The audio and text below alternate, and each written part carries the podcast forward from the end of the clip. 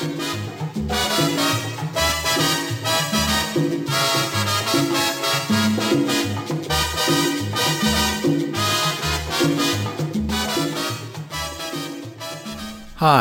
I'm Eric Angevine. Welcome to Radio Superfly. I started this program on New Year's Day 2020. I have a pretty long and growing list of musical artists and genres I want to explore, but I've always hoped listeners would make requests, because I come at each subject not as an expert, but as more of an informed enthusiast. If I don't learn something while I'm making an episode, I'm doing it wrong. Long story short, I got a request from a friend on Tumblr to dive into Afro Cuban music, which I've done with great joy because Cuban music is vibrant, creative, and extremely influential in the United States, despite our respective governments' chilly official relationship. To aid me in my quest, I nabbed a copy of a book titled From Afro Cuban Rhythms to Latin Jazz by Professor Raul A. Fernandez. I'll be quoting liberally from the text as we go because Professor Fernandez is my kind of academic. He writes with authority without getting bogged down in jargon or overly academic prose. My friend asked me to trace the history of Afro Cuban music up through the more modern multinational offshoots gathered under the umbrella term salsa, and I am going to do that. But I keep these episodes to around 20 minutes apiece, so we'll probably need two or three to get there. That just means more great music to enjoy, so that's good. We'll start out with an exploration of a genre called son. I've already talked a lot, so here's a taste of son from Vicentico and Miguelito Valdez.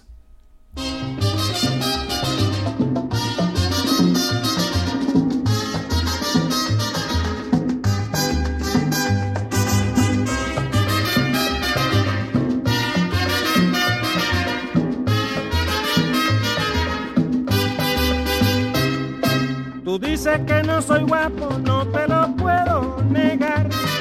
Porque el otro día contigo yo no me quise bajar. Si sacas una escopeta, no vayas a disparar. Que yo me mato corriendo sin que tenga que tirar. Yo no soy guapo, señora, yo no soy guapo. Yo no soy guapo, señora, yo no soy guapo. Ahora no puedo bajarme porque acabé de almorzar. Luego tampoco me bajo porque me voy a enfangar. El que dice yo soy guapo siempre tiene que pelear. Y yo que no digo nada no me tengo que bajar.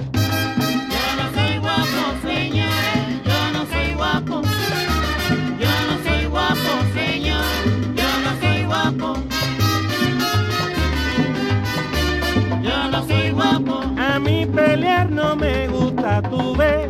yo no soy guapo, Oye, no me haga pasar un mal rato, no, no. yo no soy guapo, Caballero, yo no quiero que nadie me dé un galletazo. yo no soy guapo, Yo me paseo por los sitios, tú ves.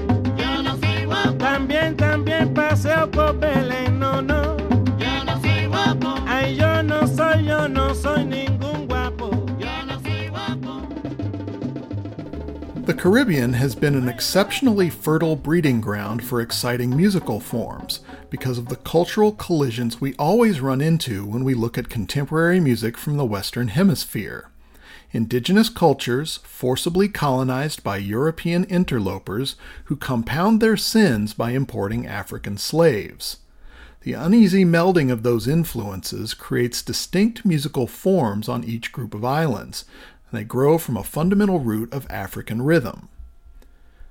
In his book, Professor Fernandez offers a simple description of Cuban music as a marriage between the Spanish guitar and the African drum, and then he proceeds to flesh out the makeup of a typical Afro Cuban orchestra. Claves, essentially two wooden sticks, are used to play an instantly recognizable 3 2 rhythm that forms the bass, usually accompanied by a bongo drummer. Another rhythm instrument, called the marimbula, may be less familiar to American eyes and ears. It uses pluckable metal strips, similar to the African thumb piano called the kalimba, except much larger and thicker. The strips are attached to a resonating box that's large enough for the musician to sit on. It's hard to pick the sound of the marimbula out of a full orchestra, so I found a YouTube video where percussionist Carlos Pesegui performs a solo improvisation on the instrument. You'll hear him tapping the box with his fingers and plucking the metal strips.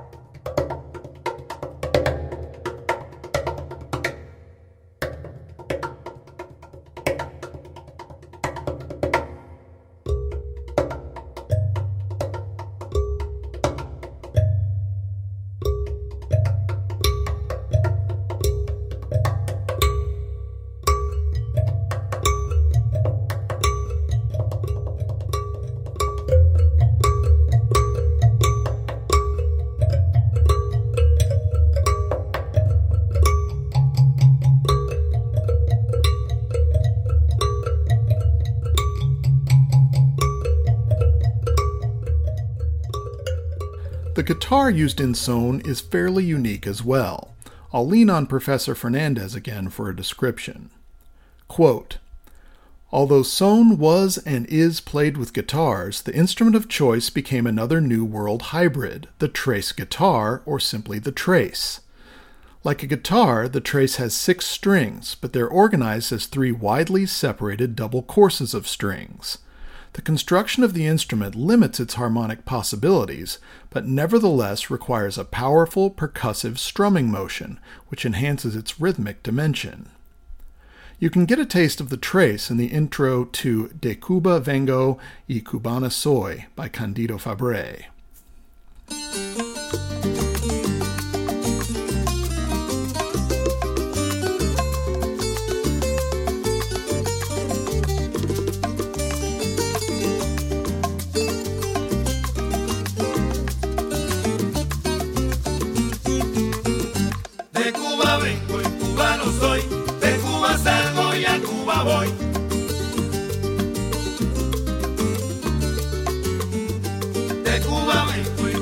Cubano soy, de Cuba salgo y a Cuba voy.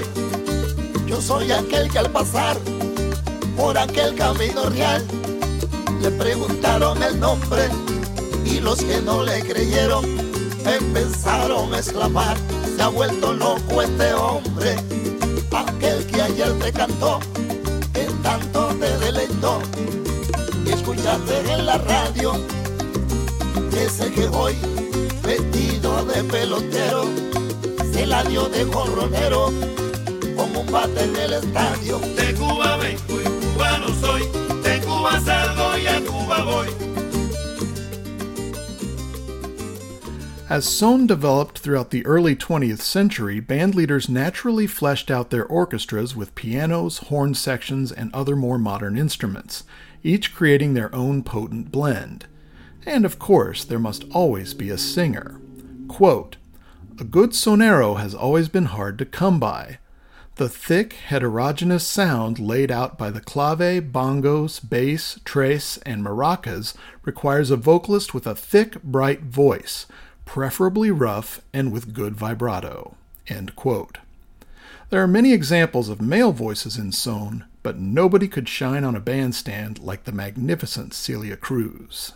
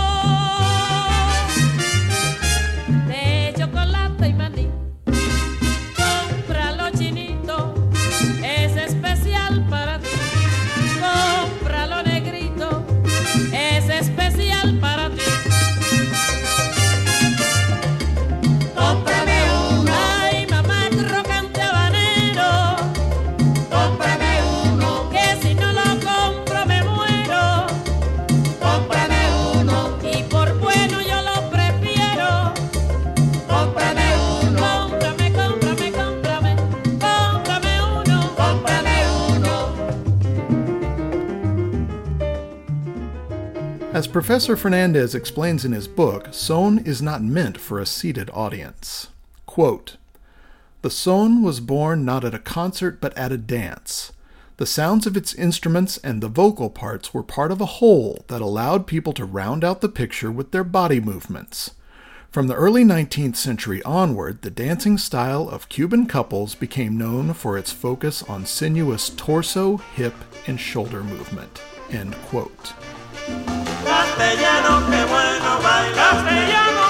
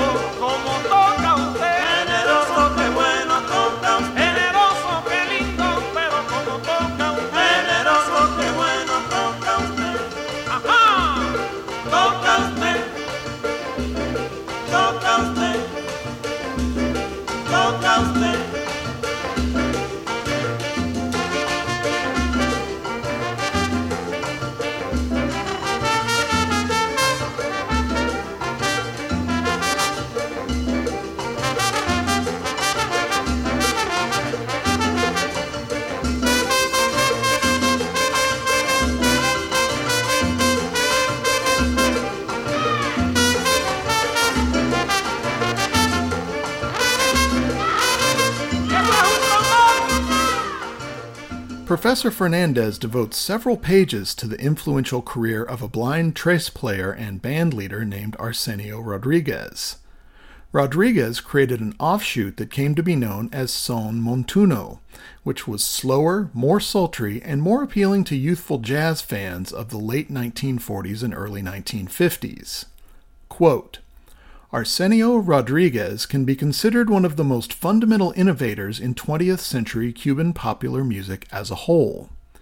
He also had a tremendous influence on New York and Los Angeles musicians and helped build the foundations of the salsa movement.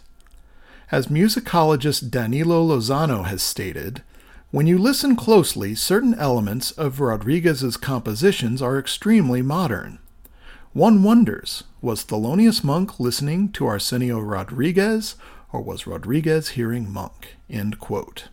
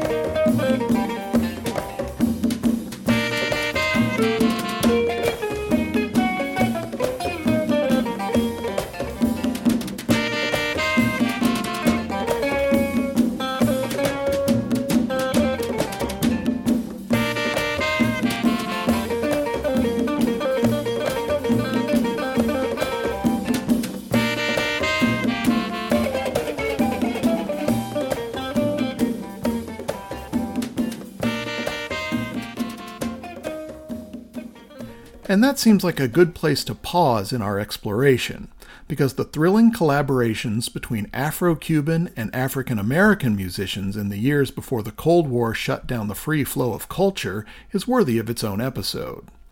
I'm excited to get to work on that one. It's also worth noting that Son experienced a resurgence in the late 1990s, spearheaded by the international acclaim heaped on the Buena Vista Social Club, and its influence can certainly be felt in contemporary salsa vocals and arrangements.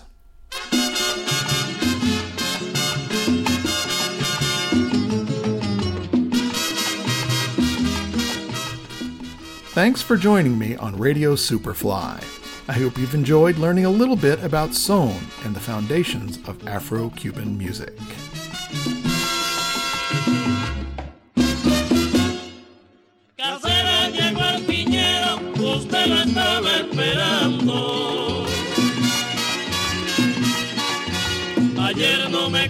Piña, dejé a su niña llorando. Las piñas son bien maduras, las comen hasta las viejas. Y son piñas cabezonas, amarillas